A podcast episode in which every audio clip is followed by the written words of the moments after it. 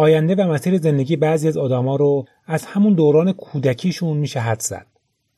آدمای پرتلاش و با اراده‌ای که در راه رسیدن به هدف و آرزوهاشون هیچ مشکلی جلودارشون نیست. قهرمانهایی که پیشرو سبشکن هستند و راه رو برای بقیه هم باز می‌کنند.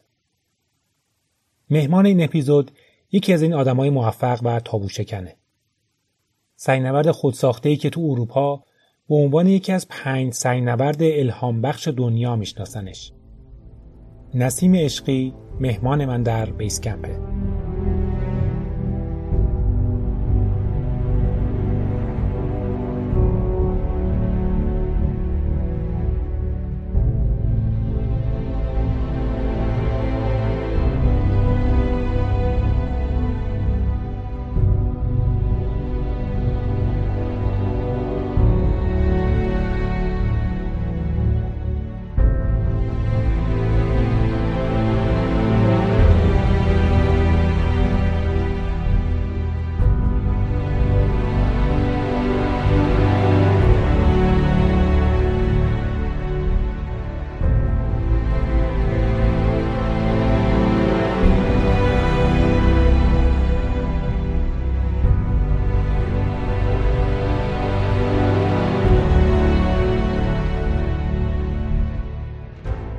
سلام. به بیسکم خوش اومدید.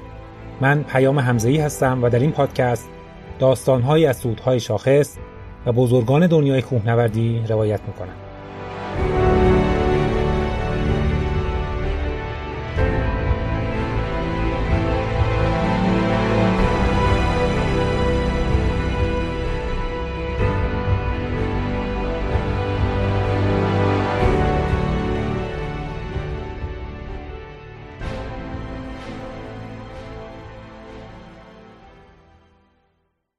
نسیم عشقی سال 61 و در تهران متولد شد. خیلی کوچیک بود که ورزش رو به طور جدی شروع کرد. با اینکه تو خانواده چندان برای ورزش تشویق نمی‌شد، اما انرژی زیادی داشت که فقط توی محیط های ورزشی می‌تونست تخلیه بشه. قبل از اینکه بره سراغ سعی نوردی، خیلی از رشته های ورزشی رو به طور جدی دنبال می‌کرد. به طوری که الان در 14 رشته ورزشی مدرک مربیگری یا داوری داره. اما به طور اتفاقی سر از کیک بوکسینگ در آورد و ده سال پیاپی قهرمان بلامنازع کشور بود. اما قبل از اینکه صحبت های نسیم عشقی رو بشنویم این توضیح رو باید بدم که این گفتگو در فضای باز و یک باغ باصفا و زیر درخت گردوی ضبط شده. و اگه صدای جز صدای مهمان پادکست و بنده شنیدید صدای طبیعته. از یازده سالگی کلا ورزش شروع کردم به صورت حالا بریم تمرین کنیم باشگاه بریم. ولی قبل از اونم حس رقابت و یه مقداری جو کشتی و رسانه ما هم که جو روش های رزمی و بروسلی و اینها رو میدن بیرون. خب اینا یه فضایی بود که ما هم دوست داشتیم. خانواده ما هم کلا فعالیت هایی که انجام می‌دادیم بیشتر در حالت مثلا درس خوندن و کتاب خوندن و ورزش هم چیز خوبیه ولی حالا قرار نیست قهرمان بشیم. زیاد فضایی به این شکل نداشتیم. عموم مربی کشتی بود در اون سالها و خیلی به ما فنای ریز کشتی رو یاد می‌داد. من و برادرم بعضی وقتا حالا بازی بازی در حالی که بهمون تکنیک یاد می‌داد مینداخت به جون هم اصطلاحا. و اینکه بعد از این مدارس بود که یه سری فعالیت های ورزشی در مدارس انجام می‌دادیم. حالا دو میدانی بود یا رشته های دیگه ای که در مدرسه ها وجود داره. بعد هم دبیرستان راهنمایی و دبیرستان و دانشگاه. همینطوری که من جلو می اومدم این انرژی زیادی که از کودکی داشتم باعث می شد که ورزش های مختلف رو تجربه کنم که طولانی ترینش کیک بوکسینگ بود. اونم به شکل بسیار اتفاقی وقتی که در فراغت تابستان می‌خواستیم یک کلاسی ثبت نام کنی یک کلاس کاراته ای ثبت نام کردم و بعد اون تبدیل به کیک بوکس شد و مربی که داشتیم حالا استادی که داشتیم باعث شد که من این رشته رو بیشتر ادامه بدم دقیقتر قویتر. حالا در کنار ورزش های دیگه هم که در دوران دبیرستان و راهنمایی داشتیم و در دانشگاه کیک بوکس طولانی ترینش بود که 15 سال من این رشته رو انجام دادم و یه تایمی شده بود که من هر مسابقه ای که می‌دادم اول می شدم یعنی حالا در اون زمان بعضی از مسابقات رسمی بود بعضی از مسابقات غیر رسمی بود ولی حسی که به من می‌داد این بود که خب دیگه چی کار باید بکنم؟ به حال مربی رزمی هم که شدم بعد شاگردها بودن که اومدن اونها هم مقام می آوردن و طور شده بود که اگه شاگردی در وزن خودم داشتم ایشون خب دیگه نمی‌تونست هرگز مقام اولی رو داشته باشه. خب اینجا بود که من یه مقداری سعی کردم که فعالیتم رو در زمینه مسابقات کمتر کنم. ولی رشته دیگه هم در دانشگاه داشتیم مثل شنا دو میدانی. من هفتگانه کار می‌کردم مدت هفت سال. و در هر حال این انرژی که خب بعضی از بچه ها دارن تخلیه نمی‌شد در من هم وجود داشت. من انتخابم هم در دانشگاه رشته تربیت بدنی بود. که زمانی که این رشته انتخاب می کردم چون از رشته ریاضی در دبیرستان وارد می شدم به محیط دانشگاه تمام افرادی که در کنارم بودن با این اتفاق مخالف بودن که تربیت بدنی مال بچه های درس نخونه. در حال این انتخابی بود که خودم انجام دادم و به دلیل اینکه مشاور خیلی خوبی داشتم بهم توصیه کردن حتما اگه اینقدر به ورزش علاقه دارم تربیت بدنی انتخاب کنم پشیمون نمیشم و واقعا مدیون ایشون هستم در این انتخاب و مشاوره. در حال در تایمی که در دانشگاه ورزش می‌کردیم در من در چند رشته مختلف مسابقه می‌دادم. مثل دومیدانی، شنا، رزمی و بدمینتون. حالا گوش و کنارش مسابقات کوچولو دیگه هم این برون می‌دادیم. این انرژی من هرگز خالی نمی‌شد. تا اینکه یک اعزام سراسری صورت گرفت برای دانشگاه های سراسر کشور. من هم انتخاب شدم که برم و از کوهنوردی اطلاعات هم خیلی صفر بود. در حد اینکه به یه پناهگاهی برسیم مثل شیرپلا بیشتر از این اطلاعاتی نداشتم. وقتی اعزام صورت گرفت به قول دماوند من از بیماری ارتفاع هیچ اطلاعی نداشتم. این ارتفاع زدگی. پناهگاه سیمرغ که بودیم من سردردی گرفتم و ارتفاع زده شدم و خب با این همه ادعا و دبدبه و کبکبه که از رشته رزمی با خودم داشتم و از رشته دیگه و این بدن بسیار آماده اونجا شکست خوردم. یعنی احساس کردم هیچی نیستم و در برابر این کوه یه ذره راه رفتن دچار چنین مشکلی شدم و اصلا چرا این اتفاق افتاده؟ بعد می‌دیدم دخترای دیگه که اصلا هیچ کدومشون آمادگی فیزیکی من نداشتن کولار پشتشون حرکت می‌کردم و من ناتوان اینا نگاه می‌کردم. اونجا خیلی شکستم و احساس کردم که تمام این قهرمانی ها و 15 سال رزمی و ده دور قهرمانی کشور و رشته های دیگه و اینها همش عین یه حبابی رفت. من دور شد و فقط اونجا احساس کردم یه چیزی اشتباهه. یا اینکه اصلا شاید یه شعله در من روشن شد بیشتر از قبل. خب در این تیم شکست خورده ها که ما چند تا خانوم بودیم و موفق نشدیم که با تیم حمله و سمت قله بریم در حال برگشت خیلی ناراحت و دیگه غمگین و افسرده.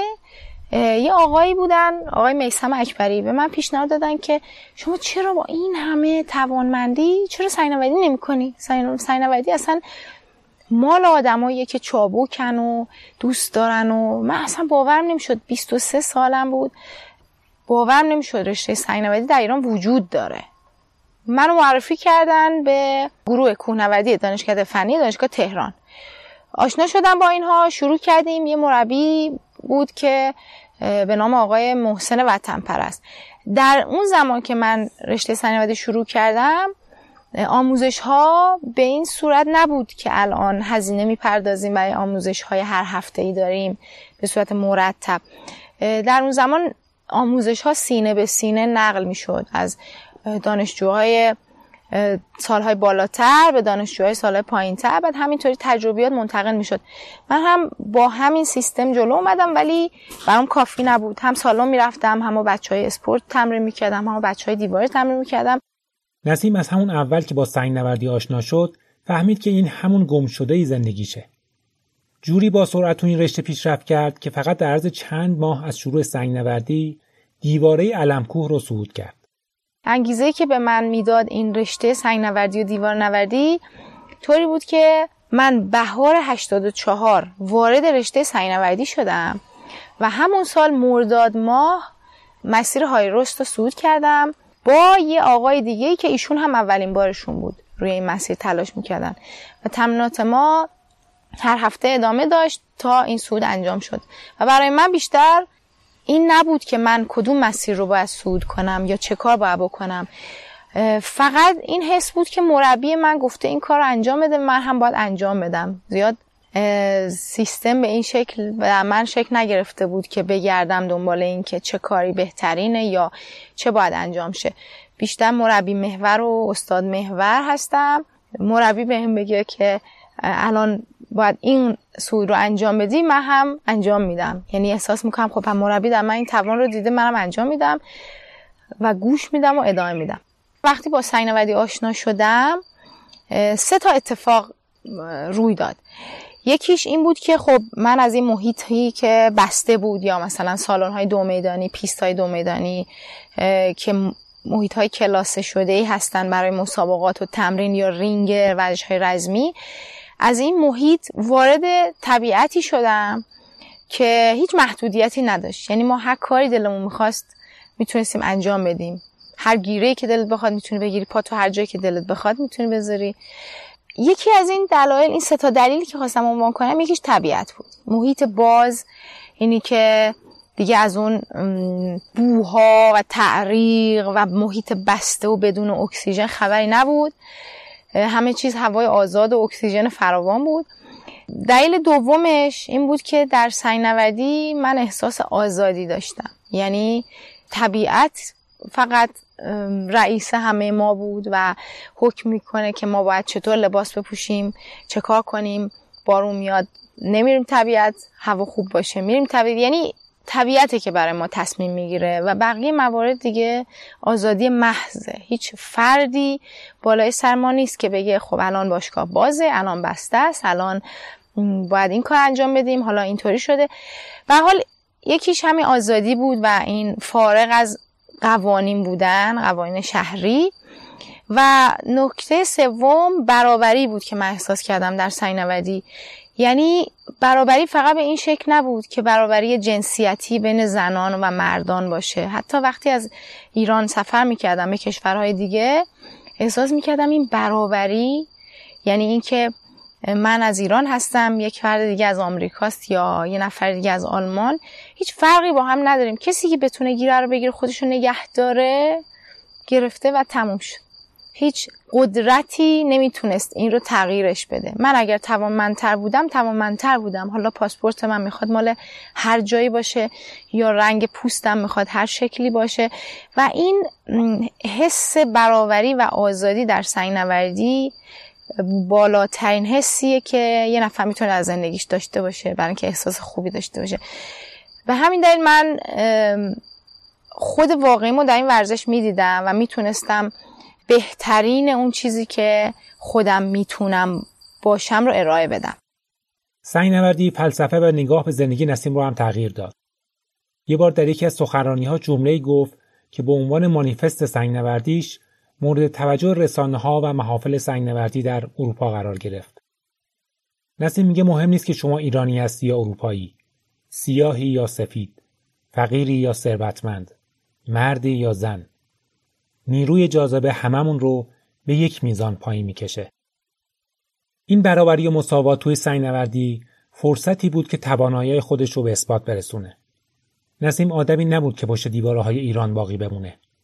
فضای سنگنوردی کشور براش کوچیک بود و با شور و شوق زیادی که برای سنگنوردی داشت به دنبال تجربه و چالش های جدید بر روی دیواره های کشورهای دیگه بود.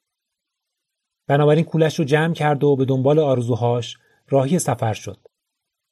اتش سنگنوردی باعث شد در یکی از اولین سفرهای خارجیش قید بلیت برگشت رو بزنه و به جای یک هفته پنج ماه در کمپ سنگنوردی جوسیتو در آنتالیا ترکیه بمونه و سنگنوردی کنه. بزرگترین تأثیری که هر فردی می‌تونه در ورزشش داشته باشه مربی اون رشته است یعنی مربی می‌تونه به شما ایده هایی رو بده و زندگی شما رو هدایت کنه به سمت بسیار عالی یا مربی می‌تونه شما رو هدایت کنه به سمت هواشی و اتفاقهای بیهوده. خب من شانس بزرگی که داشتم مربیان سینوردین بودن. آقای محسن وطن پرست که مربی سینوردی من بودن از ابتدا و بعدش وقتی می‌خواستیم حرکت بزرگتری انجام بدیم یا گشایش مسیری داشته باشیم برای دیواره علم کوه یا جای دیگه ای کمکی که می‌تونستیم بگیریم آقای جواهرپور بودن. خب استاد جواهرپور سفرهایی که داشتن این دوره هایی که بودن در سوئیس یا در مناطق شامانی سینوادی کرده بودن اطلاعات و دیدشون از بقیه بیشتر بود و در کشور ما می‌تونستیم از این شخصیت استفاده خیلی خوبی داشته باشیم و اطلاعات خودمون اضافه کنیم. خب این اسم ها همه برای من در ذهن من حک شد مثل شامانی یا مناطق سینوردی که میشنیدیم مثل دولومیتی. فیلم هایی هم که می‌دیدیم از سینوردان بزرگ دنیا باعث می‌شد که من خیلی دلم بخواد در اون بر روی اون سنگ هایی که اونها دارن صعود می‌کنن من هم صعود کنم. ولی سفر کردن رو نمی‌دونستم از کجا اصلا باید شروع کنم. ولی در کنار همه این اتفاقات در سینوردی در زندگی هم من همیشه این احساس داشتم که من در ایران به دنیا آمدم و ایران بر روی کره جغرافیایی یک نقطه بیشتر نیست. و آیا من فقط باید در این نقطه به دنیا بیام زندگی کنم و بمیرم؟ و هیچ جای دیگر نباید ببینم. خب اینا احساس هایی بود که در من شکل می گرفت و کم کم به سمت آرزوها من هدایت کرد. اولین سفری که داشتم یک پیشنهاد کاری در امارات بود برای یک سالن سنگنوردی که دو سال در این سالن سنگنوردی آموزش می‌دادم.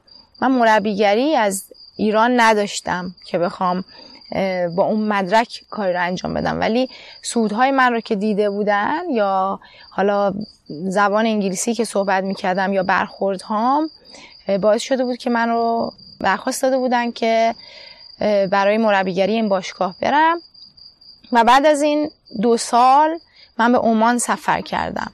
در عمان هم یک پروژه قارنوردی بود که کل پروژه نگهداری و تعمیر بعضی از قسمت های قار بود و من یک کمکی بودم در این قضیه. به همین ترتیب افرادی که در کشورهای دیگه زندگی می‌کنن ارتباط برقرار می‌کردم. حالا اروپایی ها بودن آمریکایی بودن. از مناطق سنگنوردیشون میشنیدم. تا اینکه از منطقه سنگنوردی که در آنتالیا وجود داره در ترکیه همسایه ما هست از این طریق تونستم اطلاعات کسب کنم. و برام خیلی جالب بود که ما در ایران هیچ اطلاعی از این منطقه سنگنوردی نداشتیم. چند تا از دوستانم برای یک هفته یک سفر سنگی رو ترتیب دادن و به منم گفتن اگر شما هم دوست داری با ما بیا خب من وقتی وارد این منطقه شدم دیگه نتونستم منطقه رو ترک کنم. احساس کردم یک هفته حتی من نتونستم مناطق سینوردی اینجا رو ببینم. بیلت برگشت من بیخیال شدم و به جای یک هفته پنج ماه در اون منطقه موندم. دیگه چادر زده بودم برای خودم و سنگنوردی می‌کردم و همینطور سنگنوردیم بهتر شد و بهتر شد. تجربه به دست می آوردم و وقتی به ایران برگشتم با کول باری از تکنیک ها و تجربیات به ایران برگشتم و تونستم یک سری آموزش هایی رو شروع کنم که به بقیه هم منتقلش می‌کنم. من وقتی وارد این منطقه سنگنوردی در آنتالیا شدم خب زبان انگلیسیم بد نبود. و اینکه اهل آداب معاشرت هم هستم. یعنی از اینکه ارتباط برقرار کنم با افراد کشورهای دیگه یا سنگنوردهای دیگه نخجالت میکشیدم و اینکه خیلی هم مشتاق بودم که از بقیه مطالب یاد بگیرم که شاید در ایران کمتر گفته میشه. یه کمپ سنگنوردی هست که اروپایی ها می در این منطقه. کار می‌کردن. حالا کاری که انجام می‌دادن کاری بود که در رستوران یا در همون حوالی اتفاق میافتاد و بهش می‌گفتن work exchange یعنی تبادل کار. سینوردا یک روز کار می‌کردن و یک روز سینوردی می‌کردن. در ازای یک روز کارشون از جای خواب و حالا غذاهایی که در کمپ پخته می‌شد می‌تونستن استفاده کنن. مستقیما رفتم به رئیس کمپ گفتم که منم خیلی دلم می‌خواد که اینجا بیشتر بمونم. یه هفته است که می‌خوام بمونم. اگه بشه منم بیشتر بمونم و اینجا اگه بشه کاری انجام بدم. بعد خیلی استقبال کردن از من و گفتن اتفاقا ما لازم داریم به شخصی که اینجا یه مقداری به ما کمک کنه. خب من هم موندم و دیگه کمک می‌کردم در کارهایی که در رستوران اتفاق میافتاد. و بعد از یک سال وقتی حالا بعد از این سفر که به پایان رسید در سفر بعدی وقتی من به منطقه رفتم رئیس کمپ به من گفتن که شما مگه گوشایش مسیر نمی کنی خب چرا در رستوران کار کنید؟ بیاین گوشایش مسیر کنید و همون امکاناتی که بقیه دارن هم شما داشته باشین. و اینطور شد که من در ترکیه هم یه تعدادی مسیر گشایش کردم چون به حال گشایش مسیر کار خیلی سختتر از اینه که حالا شاید دوتا قهوه درست کنیم یا ساندویچی به دست مشتری بدیم. و به این صورت من در این کمپ حدود دوازده سال هر زمستون برمیگشتم تمرین می‌کردم و دوباره میمدم ایران. و این ادامه پیدا کرد تا این اواخر که اتفاق کرونا بود و دیگه حالا فعلا مرزهای مقداری محدودتره و من هم امسال نشد که برم. بعد از اینکه در ترکیه شروع به فعالیت کردم و مسیر صعود می‌کردم. سعی می‌کردم تکنیک رو یاد بگیرم به جای اینکه فقط از زور استفاده کنم. اینم چه تکنیکی هست که این دخترهای ریز نقش دارن انجام میدن و بدون که خستشن مسیر صعود می‌کنن و من نمی‌تونم. خب اینها رو که یاد می‌گرفتم با آدم های دیگه آشنا می‌شدم. از مناطق سینوردی کشورشون میشنیدم. اروپایی ها خیلی در این منطقه رفت آمد داشتن چون کمپ آلمانی بود. خب منم هی میشیندم و ولی همیشه اینکه خب ما که اروپا فعلا نمی‌تونیم بریم و یا اصلا اروپا برای ما ویزا نمیدن و حالا در حال چون نمی‌تونستم یه جا بشینم حالا اروپا نمی‌تونیم بریم جای دیگه که می‌تونیم بریم. همینجوری تو اینترنت میگشتم دنبال مناطق سنگنوردی. ارمنستان رو در اینترنت دیدم که یه سری بازالت های بسیار زیبایی بود و یه فستیوالی بود. سریعا ثبت نام کردم و سریع رفتم منطقه و شروع کردم سنگنوردی و حتی گشایش مسیر کردیم. بعد مناطق دیگه که رفتم مثل هند بود. فکر من این بود که اگر ما برای جایی نمی‌تونیم ویزا داشته باشیم چرا جای دیگه که ویزا نیازی نداره نباید بریم؟ خب من از این کشورها شروع کردم گفتم خب اینجا سنگم داره. حالا اروپا هم خبری نیست که حالا همه سودش کردن. همینجور که پیش می‌رفتیم از من دعوت شد برای کاتالوگ سال 2015 کمپانی رد چیلی که مؤسسش اشتفان گلوواچ یکی از pioneer ها یکی از پیشروهای سنگنوردی دنیا هستن ایشون مؤسسش بودن. از من دعوت شد که برای این کاتالوگ شرکت کنم و اینها یه سری عکس هایی می‌خواستم بگیرم برای برندشون. استفان گلوواچ آلمانی یکی از بهترین سنگنوردان دنیا و دارای چندین مدال جهانی و المپیک و رکورد در صعودهای سخته. از جمله مسیر رو در سال 1994 صعود کرد که با درجه 5 14 A به مدت 9 سال سختترین مسیری بود که در آلپ صعود شده بود. وقتی از من دعوت کردن در همون time هایی که با هم می نشستیم حالا برای شام خوردن این اتفاق در ترکیه افتاده بود دعوتشون در یعنی عکاسی هاشون در منطقه ترکیه بود یه منطقه دیگه آلا داغلار. اشتفان گلوواچ به من گفتن شما چرا در اروپا صعود نمی‌کنی؟ من خیلی راحت گفتم من هیچ دلیلی نداره بخوام در اروپا صعود کنم وقتی اونا هم من خوششون نمیاد.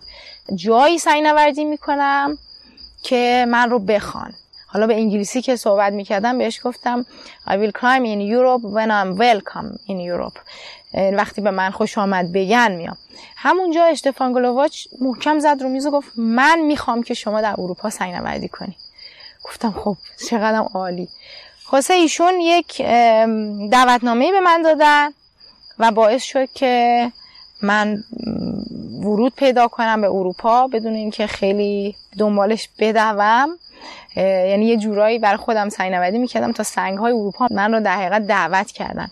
و یک نویسنده و روزنامه نگاری که به نام خانم کارین اشتاینباخ که بسیار فرد موفقی هستن. ایشون هم بسیار علاقه من بودن به اینکه یک مقاله ای از من بنویسن. از طریق اینترنت و از طریق یه خانمی به نام کارولین نورث با من آشنا شده بودن. و تلاش اشتفان گلوواچ و خانم کارین اشتاینباخ باعث شد که من اولین سفرم رو به اروپا داشته باشم. یه سفر سی روزه یک ویزای سی روزه که در این سی روز 27 روز من سنگنوردی کردم و اینقدر وقتی وارد اروپا شدم اینقدر گرسنه بودم برای سنگنوردی در دیواره هایی که به گوشم رسیده بود اسمش. فقط در روز صعود می‌کردم. شبها سوار قطار یا ترن می شدم روز بعدی جای دیگه صعود می کردم در این سفر من فکر می کنم پنج یا شش کشور مختلف رو مناطق سنگنودی مختلفش رو هم با دوستانی که داشتم و یا مثلا ارتباطی که پیدا می کردم از طریق یه دوست با دوست دیگه ای تونستم سنگنوردی کنم. یعنی یک روز رفت یک روز برگشت یه روزم بارون می اومد این وسط ها بر همین این 27 روز ما بسیار پرخاطره است. وقتی به ایران برگشتم کاملا بیمار و مریض یک هفته فقط خوابیده بودم بعد از این سفر نسیم عشقی در اروپا مشهور شد نشریات، رسانه ها و باشگاه سینمردی در سرتاسر سر اروپا باش گفتگو می‌کردند و ازش دعوت می‌کردند که در مورد خودش و فضای سنگنوردی در ایران کنفرانس بده و سخنرانی کنه. تصویر دختری با موهای بلند مشکی که از ایران اومده و روی دیوارهای اروپا سنگنوردی می‌کنه براشون عجیب و در این حال جذاب بود.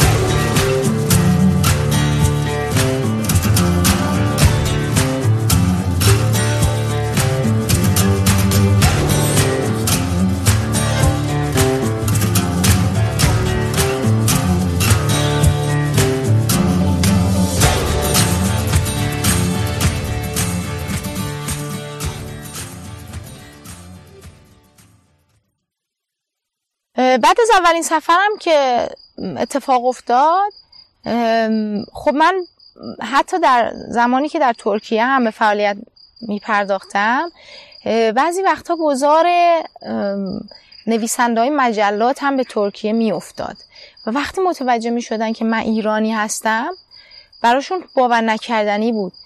یعنی اولین سوالی که براشون پیش میاد این بود که مگر ایران کوه هم داره؟ یعنی این تصوریه که از کشور ما دارن دیگه که اصلا ما کوه نداریم و فقط کویریم.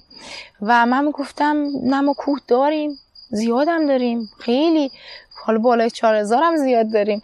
و سنگم خب سوال بعدیشون بود. و بعد اینکه مگه خانوما اصلا می‌تونن حتی مگه خانوما می‌تونن رانندگی کنن. خب خیلی اطلاعاتشون در مورد ما کمه چون اخباری که میشنون اکثرا اخبار سیاهیه که فقط از اتفاقهای تاریک کشورمون میفته حالا در حال این سوالی بود که همیشه از من می‌شد و منم هی این سوال رو پاسخ می‌دادم و دوباره و مصاحبه اتفاق میافتاد. مجله بعدی مجله بعدی بدون اینکه من هرگز درخواستی از هیچ مجله ای را روزنامه ای داده باشم همینطوری دهان به دهان اینها اضافه می شد تا اینکه از من دعوت کردن در باشگاه های سنگنوردی یا در Alpine Club هاشون در مورد ایران صحبت کنم و در مورد سنگنوردی خب منم عکس ها و فیلم های خیلی زیادی از صعودهام داشتم و خیلی هم این عکس ها بعضیش جالب و نشان دهنده منطقهمون جنس سنگ و اینها بود.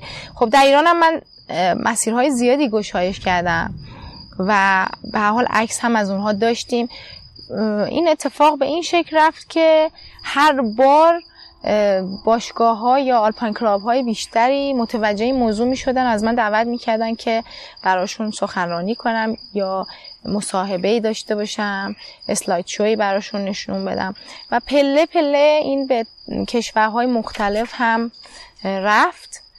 از آلمان شروع شد و بعد در اتریش و ایتالیا سوئیس و ادامه پیدا کرد.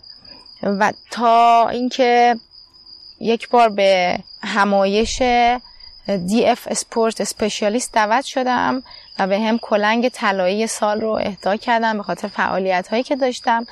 یکی از مهمترین اتفاقایی که در زندگی من افتاد آموزش بچه های کوچیک بود. یعنی بچه های چار پنج ساله شیش ساله. این اتفاق که رخ داد یک تصویر بسیار بزرگی از سینوردی ما به خارج از کشور وارد شد. که با من تماس گرفته بودن و می‌خواستن یک فیلمی از این آموزشی که به بچه های کوچیک میدم یا آموزشی که به دخترها میدم در سنگنوردی بگیرن که خب به حال من هم شرایطی رو برای خودم دارم و خیلی موافق این اتفاقها نبودم. شاید حالا درست یا غلط ولی این اتفاق رو اجازه نمی‌دادم هرگز بیفته که خب من دارم برای خودم سنگنوردی می‌کنم هنوزم ابتدای سنگنوردیمه نمی‌خوام خودم رو درگیر رسانه ها و فضای مجازی بکنم به شکلی که فقط بخوام درآمدزایی داشته باشم و سنگنوردیم بمونم. از نسیم پرسیدم سنگنوردهای اروپایی چقدر با فضای سنگنوردی و کوهنوردی ایران آشنا هستند؟ آیا اصلا شناختی از ما دارند؟ و چرا با وجود این همه مناطق سنگنوردی و کوهنوردی بکر در ایران خیلی تمایلی برای سفر به ایران ندارند؟ سنگنوردهای اروپایی حتی کوهنوردا برداشتی که من دارم اینه که از دنیای سنگنوردی و کوهنوردی ما هیچ چیزی نمی‌دونن. اونهایی هم که می‌دونن افرادی هستن که شاید یه مقداری حالت ذهن adventure تری داشته باشن و براشون این سوال پیش اومده باشه که در این قسمت از کره زمین چه اتفاقایی میفته غیر از جنگ. ولی ما رو نمی‌شناسن و البته منطقی هم هست که نشناسن. ما هیچ تبلیغاتی در رسانمون نداریم. ما هیچ آدم های زیادی رو برای مسابقات نمیفرستیم که بخوان شناخته شده باشن. به حال خیلی منطقیه. ولی در ابتدا اتفاقی که میافتاد من به افرادی که در مورد ایران چیزی نمی‌دونستم و از من میپرسیدن می‌گفتم آره خیلی خوبه ایران باید بیاین ببینید محیط رو. ولی بعد از این مدتی دیدم اصلا اینا تمایلی ندارن که بخوان بیان ایران. اینقدر از ایران میترسن که حالا هرچی هم من توضیح بدم بگم خوبه. قشنگه. اصلا طرف دلش نمی‌خواد. همین که باید وارد ایران میشه باید یه هجابی رعایت کنه براش سخته. من چندین بار حتی از بعضی از خانم ها یه سری حرفایی میشیندم برام خیلی سنگین بود. می‌گفتن که کشوری که بخواد من رو اینقدر محدود کنه من پامم داخلش نمی‌ذارم. خب این برای من یه ذره سنگین بود دیگه. خب من تو اون کشور زندگی می‌کنم بعد اینا به همین راحتی تخریب می‌کنن محیطی که آدم زندگی می‌کنه. تا اینکه به این مرحله رسیدم که وقتی از من میپرسیدن ایران چطوره یا به نظرت ما بیایم جواب من این بود ایران برای کسانی که دوست دارن ایران رو ببینن جای دیدنیه. اگه علاقه به دیدن ایران ندارید بهتر تو کشور خودتون بمونید. دیگه خیلی راحت به همه این جواب می‌دادم. خب یه مقداری برای اونا شوکه کننده بود که این چرا به ما نمیگه. نه بیا حتما. باید خیلی خوبه که ایران رو نمی‌شناسن. به خاطر اینکه بعد از این سفرهایی که من در اروپا داشتم واقعا این اتفاق رو می‌بینم که اروپایی ها یا حتی آمریکایی ها وقتی یه منطقه رو می‌شناسن یا هدف ادونچرشون میشه یه بودجه خیلی بزرگی پشتش می‌ذارن و وارد اون منطقه میشن فقط برای اسپانسراشون و فقط برای اینکه بخوان خودشون رو نشون بدن یا بخوان نشون بدن که ما به کشورهای جهان سوم چقدر لطف کردیم. برای این قضیه وارد کشور میشن و شروع به تخریب سنگ ها و هر جا دلشون بخواد رول می‌زنن و سوراخ سوراخ می‌کنن و یه افتضاحی به بار میارن. و بعد هم برمیگردن کشورشون دوتا گزارش و بودجه بیشتر و بعد اون کشور جهان سوم یا در حال توسعه میمونه با خرابکاری هایی که اونها روی دیواراش انجام دادن. تازه من الان هست که بعد از مدت ها احساس می‌کنم چقدر خوبه که بعضی وقتها بعضی از کشورها مرزهاشون بسته است. چون در ارمنستان یک دیواره بازالتی بسیار زیبایی دارن که حالا شانس بسیار خوبه. و من برای اون دیواره صعود کردم. ولی سال بعد از اون به دلیل همین تخریبی که اروپایی ها در اون منطقه اعمال کردن شروع کردن در این منطقه که ابزارگذاری بوده رولکوبی بسیار زیادی انجام دادن های ارمنستان جلوی این قضیه رو گرفتن با محیط زیستشون با سازمان محیط زیستشون هر دو با هم همکاری کردن. کلا منطقه رو بستن. و دیگه بعد از اون سال هیچ کس نتونست روی اون دیواره سینوردی کنه. اما نسیم عشقی در ایران هم پیشرو بود. سال 91 به همراه کارولین نورتز سینورد آلمانی مسیر همدانی ها بر روی دیوار علمکوه رو صعود کرد. این مسیر بعد از گشایش محجور مونده و کسی صعودش نکرده بود. سال 90 من منطقه علمکوه بودم. یه تعدادی از دوستان دیگه هم در منطقه بودن. یه خانومی به نام محسا حکامزاده که در زمانی که من دیوار کار می‌کردم ایشون هم فعالیت دیوانوردی خیلی خوبی داشتن. ایشون هم در منطقه بود. بعد از یکی دو تا سعودی که حالا انجام داده بودیم و الان دقیقا یادم نیست که چه مسیرهایی رو سعود کردم اون سال ولی پای علمکو نشسته بودیم با چند تا از بچه ها صحبت می‌کردیم که بهشون می‌گفتم من دلم می‌خواد مسیر طبیعی روی دیوار سود کنم. دلم نمی‌خواد اینقدر رکاب بزنم. بعد یکی از بچه ها گفت که فکر می‌کنم بچه های قزوین بودن.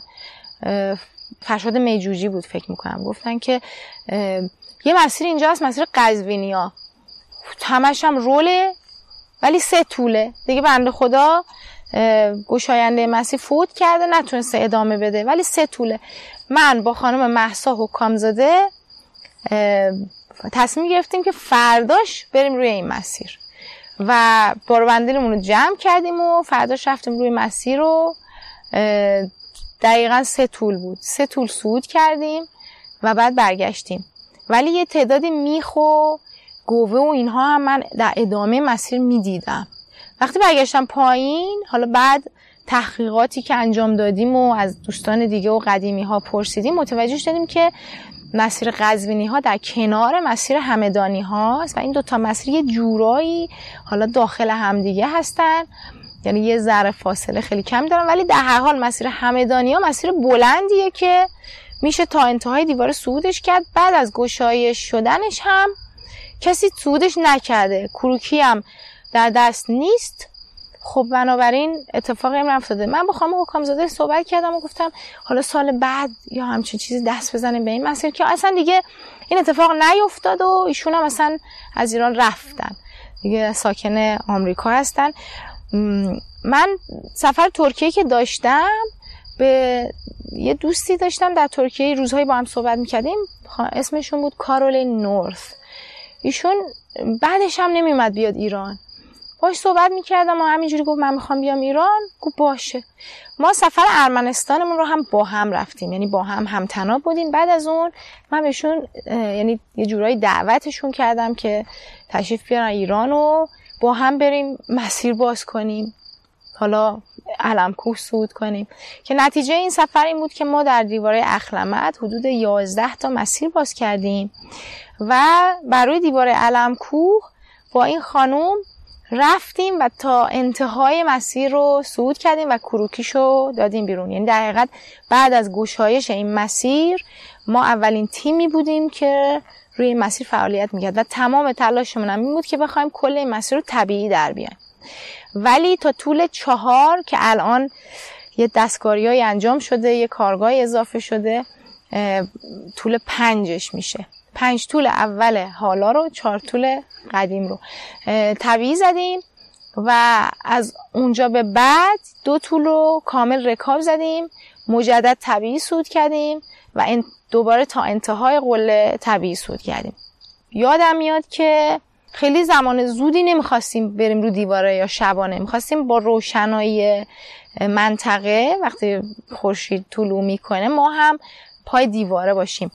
از چادر که اومدیم بیرون صبح خیلی زود بود خب تاریک بود. از چادر اومدیم بیرون دیدیم که روی تناب ثابت گل سنگ ها هلوش 20 تا نور پشت هم دیدیم. یعنی از چادرمون نگاه می‌کردیم می‌دیدیم که چه صفی روی گل سنگ هاست و ما اگه الانم بریم پای دیواره جز خطر ریزش سنگ چیزی برای ما نداره. خب چه بهتر که اجازه بدیم این حداقل تناب ثابت ها خالی تر بشه؟ یه دو سه نفر رو تناب ثابت نباشیم. یه مقداری دیرتر شروع کنیم. و برنامهمون عوض کردیم به اینکه اگر تموم نکردیم مسیر رو بتونیم روی تاقچه بخوابیم.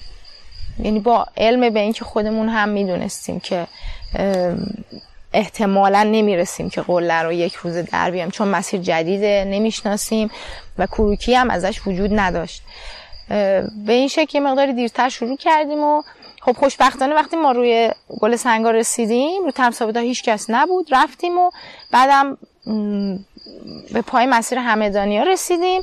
مسیر هاری رست کنارمون مسیر 52 کنارمون یا و مسیر 48 دوباره کنارمون. اینها روش آدمهایی بودن سود می‌کردن که بعضیشون به خاطر ترافیک مسیر برمیگشتن. ولی روی مسیر ما فقط ما دوتا بودیم. خب ما ادامه دادیم تا تاخچه تقریبا حوالی تاخچه قمقمه میشه. اونجا شب بیواک کردیم یه تاخچه بود پر یخ بود یخش رو خالی کردیم و تا صبح لرزیدیم. فردا صبح هم خب با خستگی صد درصد به قله رسیدیم که من واقعا خسته شده بودم. وقتی برگشتیم یه کروکی مسیر رو هم در و دادیم بیرون و خب این اتفاق خوبی بود چون از سال بعدش مسیر همه های مسیری بود که دیگه افراد می‌رفتن برای سودش تا قبل از اون کروکی وقتی نباشه خب همه دستشون نمیره بریم که خب بریم روی مسیر ببینیم چه خبره. یه مقداری حس نامطلوبی داره. ولی حالا برای من این حس جذابیه که ندونم چه خبره. خب برای کارولم حس خیلی خوبی بود. ما تیم خوبی بودیم در این قضیه. وقتی که کروکی رو دادیم بیرون و گزارش از مسیر دادیم قرار شد این گزارش توی مجله کوه چاپ بشه. خب من گزارش رو نوشتم و تحویل دادم. بعد یه مقدمه در ابتدای این گزارش اضافه شد و به من فرستادن که این مقدمه رو می‌خوایم اضافه کنیم و نظرتون چیه و اگه اوکی این چاپ شه. من مقدمه رو که میخوندم واقعا برام ناراحت کننده بود. چون یه مقدمه بود بسیار ضعیف و مقدمه این بود که خانوم ها از گذشته تا کنون تلاش های زیادی کرده اند بر روی علمکو و حالا این هم مثلا امسال هم این دو نفر تلاش کردن. خب من نگاه می‌کردم می‌دیدم که بعد از گشایش این مسیر حتی آقایون هم پاشون رو روی مسیر نذاشتن. چرا باید من مقدمه گزارشم با خانوم ها شروع شه؟ چرا ما نباید بگیم کاری نو یا مثلا گامی نو برداشته شده یا اصلا اولین کسانی که این حرکت رو کردن. خب برای من یه مقداری این برچسب های اولین خانوم و اولین نمی‌دونم بچه و اولین 15 ساله و اولین زن و شوهر و اینها خیلی خندهدار بود همیشه. گفتم آقا یا کار باید جدید باشه یا حالا اگرم جدید نیست دیگه حالا بگید اتفاق افتاده دیگه. چرا انقدر برچسب بزنیم؟ حالا این دنیای اسپانسرینگ دنیای جدیدیه که خیلی دنبال اولین ها هست و به هر حال ناخداگاه آدم دوچارش میشه. ولی جایی که بشه ازش جدا موند و بخوایم قضیه رو خیلی راحت از بالا تعریفش کنیم چرا نباید قوی جلو بریم؟ چرا باید همیشه از موضع زنان از موضع ضعف زنان وارد قضیه بشیم و به خاطر اینکه ما مثلا حالا دختر هستیم بخوایم کار خودمون رو بهتر جلوه بدیم. نه کار ما جلوه خیلی قوی داشت خیلی خوب بود عالی بود. نیازی من نداشتم که بگم ما اولین خانوم ها بودیم. به فردی که این گزارش رو مقدمه رو اضافه کرده بود اعلام کردم که اگه قرار این مقدمه رو بذارید گزارش من رو اصلا چاپ نکنید. خب ایشون هم خیلی منطقی اعلام کردن خب اصلا مقدمه رو پاک می‌کنیم و هیچ مقدمه ای نبود فقط گزارش بنده. خواننده هم خودش قضاوت می‌کنه که قضیه چیه. نسیم عشقی مسیرهای زیادی بر روی دیوارهای ایران و خارج از ایران باز کرده. ازش خواستم چند تا از شاخصترین مسیرهایی که گشایش کرده و همینطور سختترین مسیرهایی که سود کرده رو برامون بگه. بیش از صد مسیر گشایش داشتم. حالا از اسپورت یا ابزارگذاری خب سود اسپورت سودیه که رول زده میشه با درل. سود ابزارگذاری شما ابزار می‌ذاری و بعد هم ابزاراتون رو بر می‌ذارین یعنی بهش میگن اصطلاحا سود تمیز یا سود پاک. من در ترکیب همه اینها بیشتر از 100 تا مسیر گشایش کردم. حالا در ایران و ترکیه و هند و ارمنستان و عمان و در ایتالیا هم یه مسیر چند طوله باز کردم. اینها باعث شد که خب من در زمینه گشایش مسیر و دید بازتر اطلاعاتم بالا بره. خب در هر حال سنگنوردی هر بودش به بود دیگه هم کمک می‌کنه. در زمینه سود اسپورت هم من سودهای شاخصی که داشتم سود مسیر ایران سوئیس بوده که همکاری یک فرد سوئیسی به نام جوانی و آقای افشین رمضانی. این دو نفر این مسیر رو گشایش کردن. این مسیری بود که مدت ها مثل یه مجسمه وسط پل خواب بود و فقط نگاهش می‌کردن. به جز یکی دو نفر ما نشنیده بودیم که کسی دیگه این مسیر رو صعود کنه. در اون time تمام مسیرهای پل خواب رو از راست تا چپ صعود کرده بودم. حالا چه به عنوان فرست اسنت اولین فرد یا اولین خانم. یه روزی که خیلی حوصلم هم سر رفته بود از اینکه تکراری چی بریم چی بریم. یه نفر به من پیشنهاد داد گفت حالا این مسیرم دست بزنیم. یعنی بعد نیست دست بزنی. شاید هم درجهش این نباشه. منم گفتم حالا اگه چهارده هم باشه تا اون زمان این درجه مسیر بود که ثبت شده بود. و می‌گفتن چهارده ای و گفتم حالا اگه چهارده باشه من که رکاب بلدم بزنم. کویک به کویک رکاب می‌زنم بعدم جمعش. اصلا برم ببینم چه خبره. و وقتی سود کردم به کارگاه رسیدم. حالا با پاندولی. و احساس کردم این سختتر از مسیر مسیرهایی نیست که من در ترکیه خب 13 دی سود کرده بودم. این سختتر از مسیرهایی نیست که در کشورهای دیگه سود کردم. در عرض پنج هفته من این مسیر رو پنج تا آخر هفته. مسیر رو تاپ کردم یه تیکه.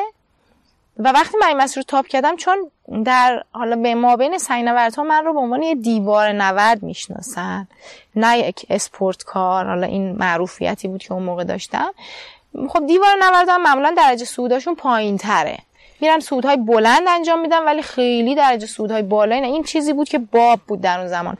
وقتی من این مسیر سود کردم اتفاقا سود اسپورت هم, هم خیلی قوی بود. چون در ترکیه تجربه خیلی زیادی به دست آورده بودم در کنار اروپایی های دیگه ولی خب خیلی از آقایون حتی وقتی که من این سود انجام دادم همه جا پر شد و این صدا رو من میشنیدم که می‌گفتن وا اگه نسیم عشقی سود کرده که پس درجهش این نیست.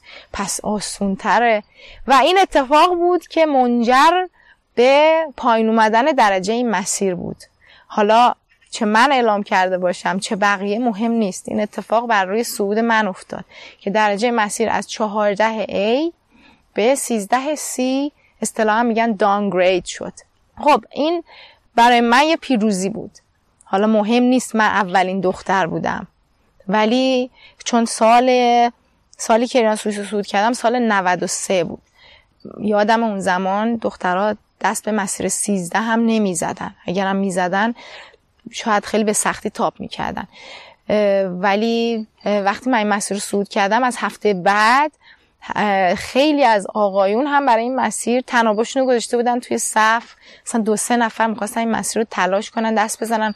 من خیلی خوشحال بودم از این اتفاق. فکر نمی کردم که این مثلا توهینی به منه یا اینکه می‌خوان من رو پایین بیارن. نه من هرگز این فکر نکردم و فکر می‌کردم چقدر خوب شد که من بوت این مسیر رو شکوندم. در سال 96 یه مسیری باز کردم در برقون منطقه سینمدی برقون به نام مستر نوبادی. خب این هم یکی از سختترین مسیرهایی بود که من سعودش کردم. من دومین کسی بودم که سعودش کردم. اولیش یه آقای دیگه ای بودن این مسیر سود که من خودم ازشون دعوت کردم بیان این مسیر سود کنن. و خیلی هم خوشحال شدم وقتی سودش کردن. برای من یک انگیزه دو برابر ایجاد شد که پس این مسیر امکان پذیره حالا چه در این زندگیم چه در زندگی بعدی اگه وجود داره منم اینو سودش خواهم کرد. ولی خب حالا در همین زندگی شد. این مسیر رو ادامه دادم من الان رول کوبیشو. و اسم قسمت دوم مسیر این یعنی کاملش که با هم سودشه میشه میسیز نوبادی. آقای نوبادی آقای هیچکس و خانم هیچکس. حالا در حقیقت اسمی بود که این برای مسیر گذاشتم. به نظرم جالب بود. چون ما هرچی هم که سود کنیم در حقیقت هیچ کسی نیستیم. و این یک اسمی بود که من دوست داشتم برای همه ما سعی نواده به خصوص برای خودم که هر عددی که در رزومت وارد شد در نهایت یه عدده و به هر حال کس خاصی نیستی. این اسم این مسیر حالا کل این مسیر میسیز نوبادی هنوز سود یک تکه نشده. یکی از پروژه هامه. یه مسیر دیگه هم که چند طول بود گشایش کردن با یکی از شاگردان در منطقه بیستون مسیر دختری برای تمام فصول بود که نه طوله و سال 94 دو نفری رو باز کردیم. البته آقای مرتزا زاره از کرمانشاه هم خیلی با ما همکاری کردن و راهنمایی که ما یه وقت جایی این مسیر رو باز نکنیم که مسیری باشه که شاید یک کرمانشاهی دیگری یا فرد دیگری قبلا باز کرده باشه و ما روی اون مسیر بخوایم یه مسیر دیگه ای باز کنیم. به حال همکاری ایشون هم خیلی برای من گرانقدر بود. به خاطر اینکه خب آقایون همیشه نمیان در یه کاری که خانومی می‌خواد انجام بده همکاری کنن و اتفاقا خوشحال هم بشن که این اتفاق داره میفته و حالا کمک می‌کنه به رشد سینوردیمون در منطقه یافته دیواره سینوردی یافته در لورستان یه مسیری باز کردیم. اون هم یک مسیر چند طول است. به نام دیدبان یافته که با آقای هیدری که سه سال با هم همتناب هستیم و تمام فعالیت رو با هم انجام میدیم. این رو باز کردیم. سینا هیدری رو شما می‌شناسید. از اپیزود هفتم و سود زمستانی دره یخار. نسیم و سینا چند سالی هست که همتناب روی دیواره ها و هم مسیر توی زندگی مشترکشون هستن. یه مسیری باز کردیم در منطقه تخت سلیمان. تقریبا زیر دندان اجدا میشه. ما برای اینکه این مسیر رو باز کنیم البته ارتفاع برج یعنی کلا طول مسیرمون 250 متره و 5 طول. ما برای اینکه این مسیر رو باز کنیم چهار بار به منطقه رفتیم. یک بار فقط برای شناسایی رفتیم و برگشتیم. دفعه بعد برای گشایشش رفتیم که تایمی بود که اعلام کرده بودن رول کوبی نکنید رول کوبی ممنوعه تا اطلاع ثانویه اختلافاتی پیش اومده بود. در جهت رول کوبی ما هم احترام گذاشتیم. کارگاه این مسیر رو ابزارهامون رو جا گذاشتیم. دفعه بعد دفعه سوم که می‌شد دیگه این رول کوبی و زدن کارگاه و اینها آزاد شده بود. ما رفتیم مسیرمون رو کامل کردیم. وقتی مسیر کامل شد تونستیم یه تلاشی بروش انجام بدیم. ولی دو تا یعنی یک قسمت از مسیر که ابزار هم نمی‌شد بذاریم دو تا رول نیاز داشت. ما برای این که اون رول ها رو بزنیم و باتریمون هم تموم شده بود به خاطر منطقه اینکه منطقه علمکو سرما هم تاثیر می‌ذاره رو باتریا. بار چهارم هم که رفتیم برای تکمیل این مسیر بود و اینجا بود که تلاش بیشتری کردیم برای اینکه بخوایم این مسیر رو یه تیکه سودش بکنیم. به حال خیلی رفت و برگشت داشتیم برای این سود این مسیر. یه دلیل دیگهش این بود که ما ترجیح میدیم همیشه تیممون دو نفره باشه. یعنی من از گذشته هم خیلی علاقه داشتم به اینکه تیم منسجم و شامل افرادی باشه که داخل کارن و حالا اصطلاحا سیاهی لشکر و آشپز و اینها زیاد دوست ندارم تو تیم باشه. و متوجه شدم که سینا هیدری هم چنین علاقه رو دارن. یعنی دوست دارن که تیمشون همیشه خلاصه باشه و کار مفید انجام بدن. خب ما چون هر دوتامون به این موضوع علاقه داشتیم ترجیح دادیم که تمام بار رو خودمون بکشیم. خب به حال یه من تا یه جایی میشه که بارها رو قاطر بیاره ولی از اونجا به بعد و خودمون میکشیدیم. تمام این تجهیزات و تناب اضافه و یا اینکه کارهایی که برای تمیزکاری مسیر نیاز هست همه اینها رو خودمون باید میکشیدیم تا منطقه. خب به حال انتخابی بود که خودمون کردیم و نتیجهش این بود که یه مسیر بسیار زیبا اونجا هست الان که اگه دوستانی تمایل دارن سود طبیعی با ابزار داشته باشن برای سنگ گرانیت تمیز می‌تونن اونجا هم فعالیت بکنن خود ما هم این علاقه داریم و بریم دیگه گشایش این مسیر در منطقه تخت سلیمان حاصل تجربه نسیم عشقی بر روی دیوارها و سنگهای گرانیت آلپ بود. توی صحبتم با نسیم متوجه شدم که علاقه به کوهنوردی و سودهای قله های 7 یا 8000 متری نداره. اما دلش می‌خواد که دیوارهای واقع در ارتفاع بالا رو صعود کنه. قبلا روی یک دیواره در هیمالیای هند کار کرده که دوست داره اونو تکمیل کنه.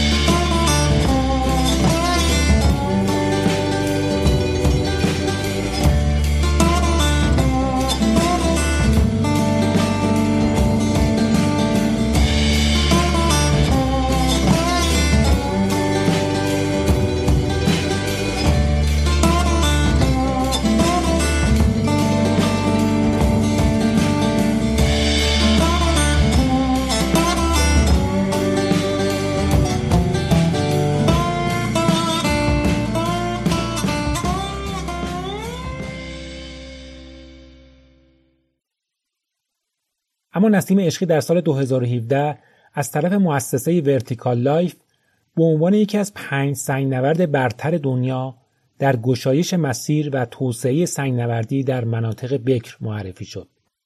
عنوانی که برای نسیم و جامعه سنگنوردی کشور افتخار بزرگی بود. نسیم تنها زن در بین این پنج نفر بود و نامش در کنار سنگنوردهای مشهوری مثل کریس شارما یکی از بزرگترین و بهترین سنگنوردان دنیا قرار گرفت. در اثر فعالیت هایی که من در حال داخل کشور و خارج از کشور و اعلام مسیرهایی که باز می‌کنم و گزارش ها و مصاحبه هایی که اتفاق میافتاد کمپانی Vertical Life که کار حرفه ایشون شناسوندن مناطق سنگنوردی و ایجاد کتاب های راهنما و علاوه بر اون ایجاد یه app ی که کتاب های راهنما رو معرفی کنه این مؤسسه با من تماس گرفتن و اعلام کردن که یک نمایشگاهی دارن برگزار می‌کنن و می‌خوان به نظر خودشون یک تعدادی از سنگنوردهای برتر رو که در گشایش مسیر رو گسترش منطقه سینوادی و معرفی اون خیلی نقش بزرگی داشتن در دنیا معرفی کنن. و من رو هم به عنوان یکی از این شخصیت ها انتخاب کرده بودن. خب برای من خیلی عجیب بود. اصلا نمی‌دونستم این ایمیل اسپم شوخی نیست. وقتی این پیام اومد خب من ترکیه بودم. بهشون اعلام کردم من اینجا هستم و یه تیمی اعزام کردن ترکیه. از من عکاسی انجام دادن و و من اون موقع متوجه شدم که این یه مقدار قضیه جدیه. و به مدت شش ماه در برلین در یک نمایشگاهی تصاویر ما با معرفی از کشورمون در اون نمایشگاه دایر بود به مدت 6 ماه و آدم های مختلف می‌تونستن حالا چه سینوت چه غیر سینوت میمدن و می‌تونستن بخونن اطلاعات کسب کنن یا حتی با ما ارتباط برقرار کنن. خب این عنوانش بود پنج نفر از الهام بخشترین گشایش کنندگان مسیر در دنیا. خب هدف اینها فقط تعدد مسیر نبود که آقا این افراد ده تا مسیر باز کردن صد تا یا هزار تا. معیار اینها این بود که این افرادی که مسیر رو گشایش کردن چقدر به محیط خودشون کمک کردن چقدر منطقه‌ای که گشایش کردن معرفی کردن و چقدر تلاش کردن سنگنوردهای بیشتری رو وارد جو سنگنوردی کنن. خب یکی از بزرگترین عوامل این قضیه آموزش سینوردی که من انجام میدم به خانوم ها و کودکان در کشور بود. خب این انتخابی بود که اینا انجام دادم من هم خیلی خوشحال بودم. نسیم سال بعد یعنی 2018 یه جایزه معتبر و با ارزش دیگه گرفت. جایزه کینگ آلبرت که به افرادی که در رشته خودشون پیشرو بودند و خدمات ارزشمندی به جامعه ارائه کردن اعطا میشه. از دانشمندان تا سینماگران و فعالان محیط زیست و به دلیل علاقه شخصی پادشاه سابق بلژیک کینگ آلبرت اول به کوهنوردی این جایزه به کوهنوردها هم اعطا میشه. از جمله در لیست دریافت کنندگان این جایزه در دوره‌های قبل نام کوهنوردان مشهوری چون واندا روتکوویچ، گرلیند کالتن برونر و ارهارد لورتان به چشم می‌خوره. So good afternoon everybody. Buongiorno a tutti. خوش آمدید. So while the two last award winners shed light, a special light, on the population, culture and landscapes of various mountain regions of the Middle East, specifically among them Iran, I propose you now to discover another little known aspect of this country, its unique climbing scene and its most iconic representative, Nazimeshki.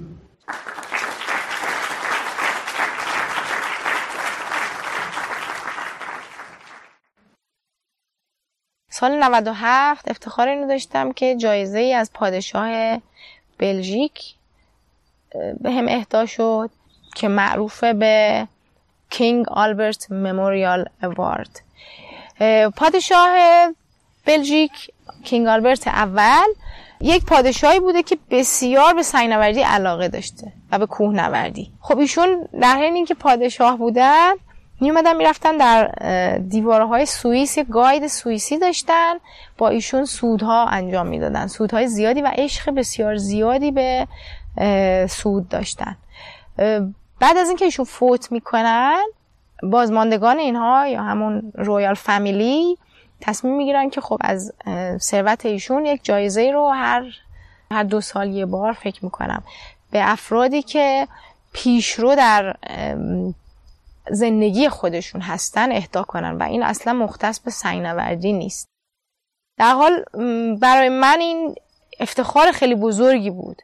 خب من هیچ وقت به این قضیه به این شکل نگاه نکرده بودم که آیا من در زندگیم دارم قدم مثبتی بهم دارم یا نه. بیشترین تلاش من این بوده که سنگنوردی خودم رو بهتر کنم. هیچ وقت به این قضیه به این شکل نگاه نکرده بودم که گشایش مسیرهایی که من انجام میدم یا مناطقی که توسعه میدم در کشورمون یا آموزشی که به بچه های کوچیک انجام میدم بخواد در خارج از کشور ما دیده بشه. چون در داخل کشور به اون صورت اتفاق مهمی نبود و هیچ وقت من بابت این قضایا تشویقی نشدم. جز اینکه خانواده همیشه می‌گفته چقدر خودت و زندگی تو علاف کردی دوستا به همین شکل و حالا جامعه هم به شکل دیگه ای همیشه ورزش رو یک وقت تلف کردن و این کارها رو یک علافی محض می‌دونن. ولی خب اینها از در خارج از کشور ما گویا بیشتر دیده میشه و حالا این اتفاقی که افتاد این بود که در اون سال سال 97 این جایزه به من اهدا شد و باعث شد که من در راه خودم در قدم هام قوی تر باشم. سعی کنم که راهم رو به جلو ادامه بدم. اما زندگی نسیم عشقی روی پرده سینما هم رفته. یک کارگردان ایتالیایی به نام فرانچسکو بورگتی یک فیلم مستند از زندگی نسیم ساخته. به نام Climbing ایران. این فیلم همین روزا در جشنواره ترنتو ایتالیا به نمایش در اومده و موفقیت های دیگری هم کسب کرده. از نسیم پرسیدم داستان این فیلم چیه و چطور شد که یک کارگردان ایتالیایی تصمیم گرفت که یک مستند از زندگی شما بسازه؟ یک تعداد ایمیل برای من می اومد از افرادی که خیلی علاقه داشتن در مورد من فیلم بسازن حالا چه داخلی چه خارج از کشور. که می‌گفتن خب این خیلی سوژه. من مطمئن بودم برای اینا یک سوژه جالبه. یه دختری از ایران داره سینوردی می‌کنه سفر می‌کنه زندگی این شکلیه. خب این سوژه برای همه جذابه. ولی اتفاقی که من هرگز دوست نداشتم بیفته اینه که زندگی من از سنگنوردی وارد فضای مجازی و رسانه بشه و بخواد به سمتی بره که من وقت سود و سنگنوردیمو بذارم برای وقت جلوی دوربین بودن. خب من از سالهای گذشته هم این پیشنهاد به من می‌شد که ما یه فیلمی در مورد شما بسازیم. و من همیشه مخالفت می‌کردم. گفتم خب من کاری نکردم. تازه اول راهمه و کار خاصی انجام دادم. می‌خواین از چی فیلم بگیرین؟ ولی سال 97 یه خانومی از میون تمام این ایمیل ها و این مخالفت های من هرچی من می‌گفتم نمی‌خوام فیلمی داشته باشم ایشون مصرتر می‌شد. حتی میومد در منطقه سنگنوردی که من سنگنوردی می‌کردم می‌گفت من فقط می‌خوام نگاه کنم. و اصلا هم سنگنورد نبودن. فقط یعنی با من وارد دنیای سنگنوردی شم براش خیلی جذاب بوده. یه خانم مستندسازی هستن که حالا فیلم های قبلیشون هم جوایزی گرفتن. سال 98 اومدن ایران. با همسرشون اومدن ایران و شروع کردن تحقیق کردن و حتی خودشون بدونین که به منم بگن رفته بودن داخل سالونا سینوردهای دیگه خانوم های دیگر دیده بودن از دور اطلاعات کسب کرده بودن فضای داخل ایران. دوباره به من پیام دادن. و هی پیام خب من به خاطر اینکه نمی‌خواستم وارد این فضاها بشم هی مخالفت می‌کردم و ایشون هر درخواستی که من داشتم رو منو راضی کردن که هر جوری که شما بخوای فیلم می‌گیریم. اصلا شما فقط کار خودتو بکن ما فقط فیلم می‌گیریم. هر کاری کردم و وقتی وارد اروپا می‌شدم ایشون برای من دوباره من دعوت می‌کردن. کسانی رو برای من مهیا می‌کردن برم باشون سینوردی کنم. و اینکه خب پله پله این از جریان این که بخواد ایشون یه مستند ساز بشه خارج شد و ما به دو تا دوست تبدیل شدیم. دو تا دوست خیلی صمیمی ایشون تونست موافقت من و بابت اینکه بخواد فیلمی از زندگی من بسازه کسب کنه. ولی به شدت من مصر بودم در این قضیه که این فیلم نباید فیلمی باشه که نشون بده خانوم ها در ایران خیلی بیچاره و بدبختن و در اروپا همه چیز اوکیه. نه همه چیز باید به صورت حقیقی باشه چون خانوم ها در ایران همچین شرایط بدی ندارن. از نظر مالی خیلی کارا می‌تونن انجام بدن. دستشون تو جیب خودشونه. من هم یکی از اونها هستم و شما باید حقیقت رو نشون بدی. نه اینکه بخوای برای اینکه فیلمت مخاطب داشته باشه ایران رو یه کشور بسیار ناچیز جلوه بدی و اروپایی که داره کمک می‌کنه ایرانی ها حال خوبی داشته باشن. نه اروپا به ما کمک آنچنانی نمی‌کنه. تازه ویزا هم به ما به زور میده. ما خودمون باید تلاش کنیم. حالا در حقیقت ایشون هم خیلی با ایده بنده موافق بودن و دقیقا دوست داشتن همین حقیقت رو نشون بدن که در نهایت در فیلمشون هم همین حقیقت هست. دید اروپا نسبت به ایران و چهره که من از ایران نشون میدم که هرگز اون چیزی نیست که در خارج از کشور دیده میشه. به حال به اینجا رسید که این فیلم تا الان که یک جایزه هم برده و انتخاب شده به عنوان یکی از فیلم هایی که در جشنواره فستیوال ترنتو نمایش داده بشه خب فستیوال ترنتو قدیمی ترین و بزرگترین فستیوال آوتدور اروپا هست و انتخاب شدن حتی برای نمایش نمایش فیلم در این فستیوال هم یک مراحل سخت خودش رو داره. خب در نتیجه این فیلم من در کنار این فیلم که اتفاق می افتاد در ایتالیا در قسمت دولومیتی ایتالیا یک مسیر هم باز کردم با یک دوست ایتالیایی و اینکه خب فعالیت های بنده برای مسیر دختر برای تنفسول یا مثل نوبادی هم نشون داده شده و آموزشی که من به افراد دیگه میدم در کشور. در کنار این فیلم من درخواست داشتم از یک کمپانی بزرگی هستن سندر فیلم. که ریل راک از سری فیلم های ایشونه و حالا فیلم های, فیلم های از سینوردهای بزرگ دنیا هم اینها ساختن.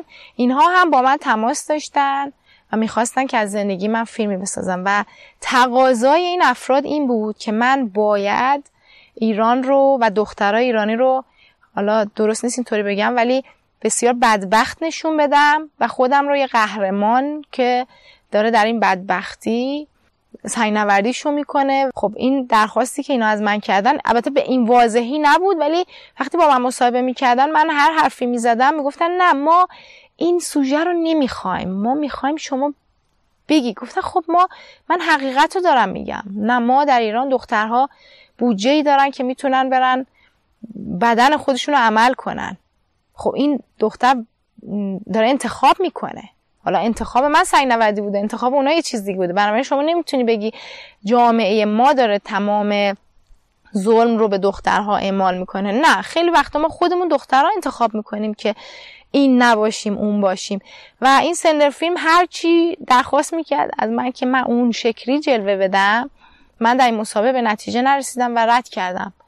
و بهشون گفتم من نمی‌تونم برای شما. در صورتی که سندر فیلم یه کمپانی بسیار بزرگه که اگر از من فیلمی می ساخت من در دنیا بسیار بسیار بسیار مشهور می شدم ولی برای من اصلا ملاک نیست. چون خیلی بر من مهمه. اون چیزی که واقعیت هست و حقیقت رو ما باید نشون بدیم. نه اینکه به خاطر حالا یه منبع مالی یا شهرت بخوایم خودمون رو اون چیزی که نیست جلوه بدیم. و من همینی که هستم خوبم.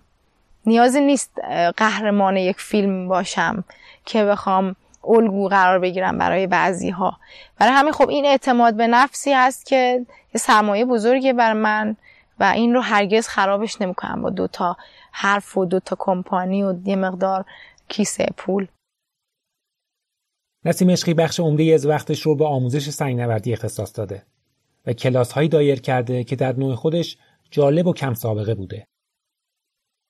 احساس کردم که بعد نیست. من تجربیاتی که از کشورهای دیگه و از زندگی سینوادی خودم دارم بخوام انتقال بدم بعد نیست که شروع کنم.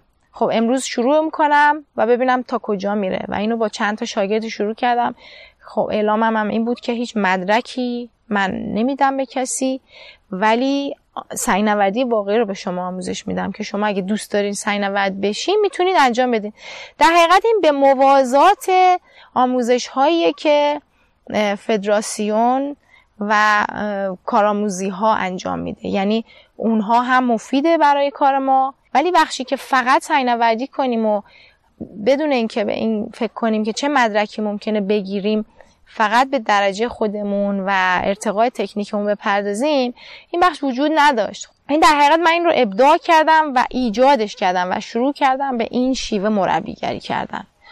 خب نتیجه کارم هم خیلی مثبت بود. چون افرادی هستن در جامعه ما خب که صد درصد مدرکگران نیستن. دوست دارن مدرکشون هم داشته باشن ولی دوست دارن سینوردی هم بکنن برای خودشون. خب این فضا فضای رو ایجاد می‌کرد برای افرادی که بخوان وارد این سیستم بشن.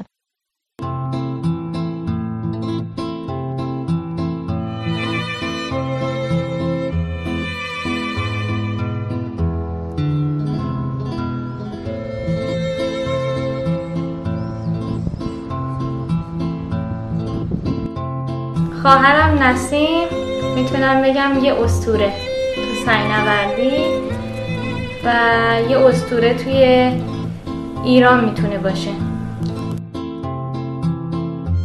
خب تونسته بدون هیچ حمایتی چه از نظر مالی چه از نظر حمایت از فدراسیونی یا هر جایی خودش با بودجه خودش با عشق و علاقه سعی می‌کنه مسیر باز کنه و باعث پیشرفت سینوردی بشه.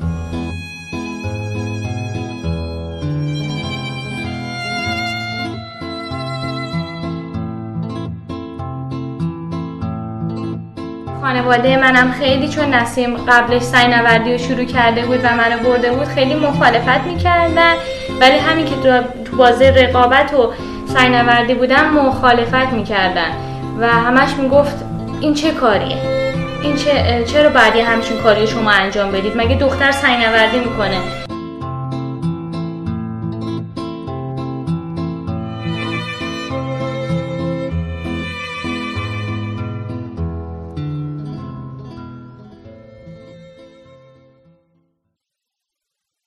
کوهنوردی یا سنگنوردی در خیلی از جاها برای زنها چالش برانگیز و با محدودیت همراه بوده. گاهی فضای مردسالار عرصه رو بر خانمهای کوهنورد تنگ می‌کنه. وقتی خاطرات کوهنوردهای زن دیگر رو نگاه می‌کنیم این سختی ها و محدودیت ها بیش در همه جا وجود داشته. از سختی که پیش پای سنگنوردهای زن ایرانی هست از نسیم پرسیدم.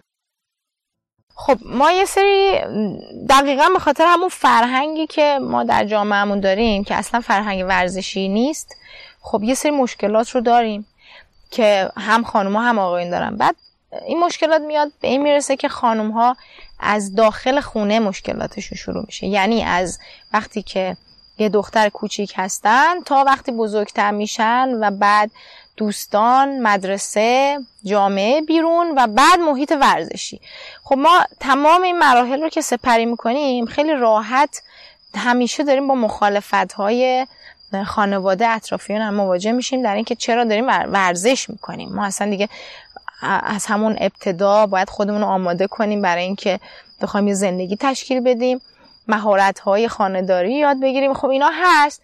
ولی خب یه جورایی ما عادت کردیم به این قضیه. یعنی دقیقت اینقدر این حرف ها رو شنیدیم بعضی وقتا دیگه خسته ایم از این اتفاق ها که خب شما هم موافقی که من ورزش نکنم اشکال نداره. نفر بعدی هم مخالفه نفر بعدی مخالف دیگه مخالفت ها یه جورایی همه میره توی یک روزنه کوچیکی و شما میمونی دنیای خودت.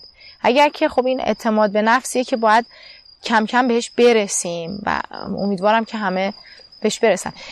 خب وقتی وارد فضای سنگ نوردی میشیم یه فضای مخلوطی از همه آدم هایی که در جامعه ما هم هستن.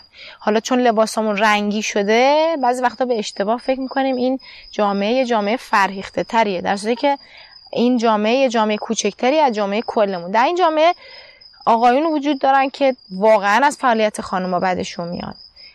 حتی به ظاهر اگر چیزی هم نگن ناراحتن. خانوم هایی هم وجود دارن که با وجود اینکه خودشون دارن فعالیت می‌کنن مخالف فعالیت بقیه خانوم ها هستن. خب اینا همه اینها مشکلاتیه که در راه هر دختر سنگنوردی که وارد جامعه میشه وجود داره. حالا شاید ما بعضیمون انکار کنیم ولی اگر از تک تک ما بپرسن ما این شرایط رو می‌بینیم. وقتی من وارد دنیای سنگ نوردی شدم تعداد خانوم هایی که سنگ نوردی می‌کردن خیلی کم بود. همین الان هم خیلی کمه. ولی خب تعداد آقایون بیشتره. خب ما وقتی می‌خواستیم همتنابی انتخاب کنیم اگه خانومی نبود با آقا می بود دیگه. این آقایون هم به چند دسته تقسیم می شدن. یا فوق العاده مذهبی بودن با خانوما سود نمی‌کردن یا خیلی از اون ور جوب افتاده بودن که حتما در اثر یک سود باید اتفاق خاصی هم رخ بده. خب بعضی هم که خب بر سر راه انتخاب همسر بودن و دوست داشتن که مثلا اگه با یکی سود می‌کنن حالا شاید ارتباط جدی هم صورت بگیره. خب همه اینها فضا رو برای یه خانوم تنگ می‌کنه. یعنی یه دختر می‌خواد فقط ورزش کنه. شاید یه نفر فقط می‌خواد ورزش کنه و با این شرایط همش داره از ورزش زده میشه. هی هم تناباش محدود میشن. این این نه به خاطر اینکه این شکلیه این یکی نه به خاطر این شکلیه. حالا بین اونایی که موندن دو سه نفری شاید باقی بمونن که شاید از نظر اخلاقی اصلا با هم نسازن. خب شما نگاه کنید چقدر فضای سینوردی برای یه خانوم تنگ میشه. خب این فضا نیاز به یک اراده خیلی قوی داره که تو این فضا بتونه آدم دووم بیاره. خب همه خانومایی که دارن در حال حاضر سنگنوردی می‌کنن به نظر من از نظر ذهنی اینقدر قوی هستن که دارن در این شرایط سنگنوردی می‌کنن. در همین فضا آقایونی هم هستن. حالا همه آقایون یا مخالف یا نمی‌دونم اذیت کن نیستن. آقایونی هم هستن که کار خودشونو دارن می‌کنن و این فضا رو فضای امن رو ایجاد می‌کنن که شاید خانوما هم در کنارشون بتونن سنه ولی این آقایون تعدادشون خیلی محدوده. و بعضی وقتها اینها هم در کنار جو قرار می‌گیرن و یهو می‌بینین اینها هم مخالف یک قضیه شدن. به هر حال اینها از گذشته بوده و به روز به روز داره بهتر میشه. و این بهتر شدن رو کی داره انجام میده؟ خود خانم هایی که دارن قوی سنگنوردی می‌کنن و ادامه میدن. همین ادامه حالا شاید این خانم ها نتونن با هم سنگنوردی کنن. از نظر اخلاقی روحی به هم نخورن. ولی به هر حال دارن فعالیت خودشونو می‌کنن. برای من یه خانومی که بسیار بسیار مؤثر بوده خانم سهیلا میرزایی بوده. و من اصلا در ابتدا ایشون رو نمیشناختم. آشنایی من با ایشون در آلمان شکل گرفت که حتی من انقدر سرگرم کارهای خودم بودم این اسامی رو نشنیده بودم و ایشون یک بار با من تماس گرفت گفت به من میگن یه دختری اومده مثل شما شبیه شما یه مقداری تابو شکن و داره سود می‌کنه. خب ایشون علاقه من شده بوده که با من یه ملاقاتی داشته باشه. من خیلی استقبال کردم.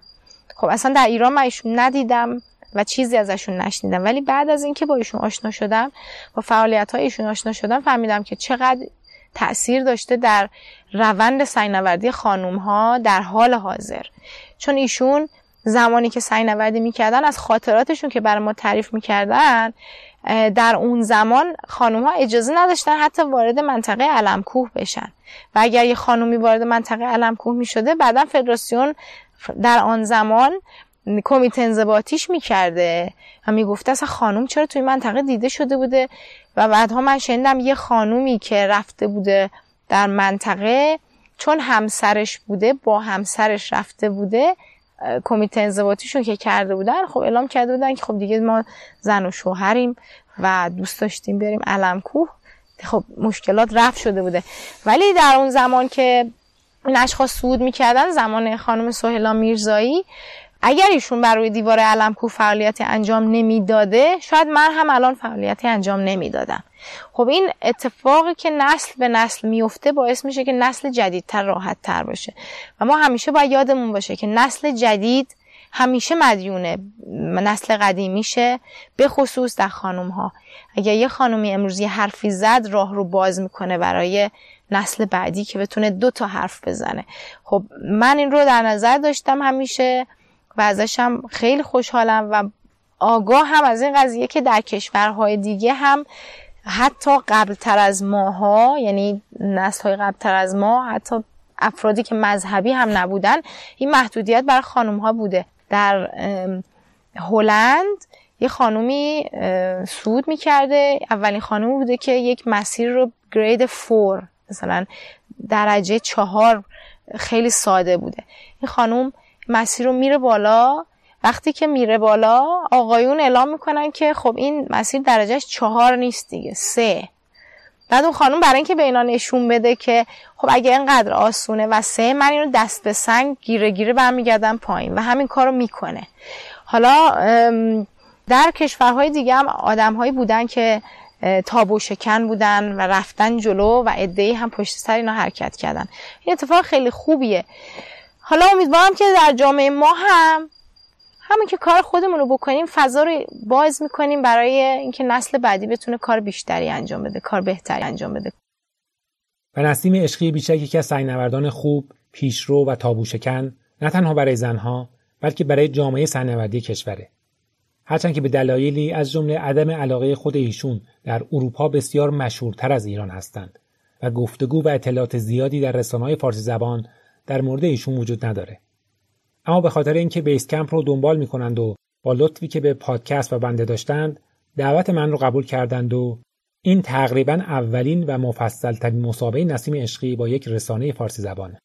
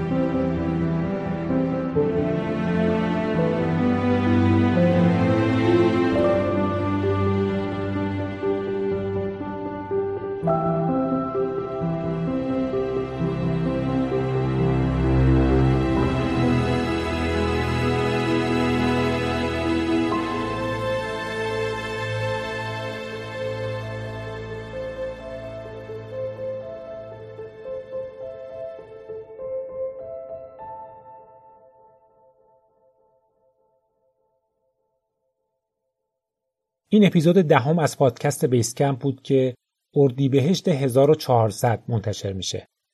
بیسکمپ رو در همه app های پادکست و همینطور در ناملیک، شنوتو و فیدیبو و کانالی به همین نام در تلگرام و همچنین در وبسایت پادکست با آدرس podbasecamp.ir می‌تونید بشنوید. عکس ها و فیلم های مربوط به هر اپیزود رو هم در page اینستاگرام پاد می‌تونید ببینید.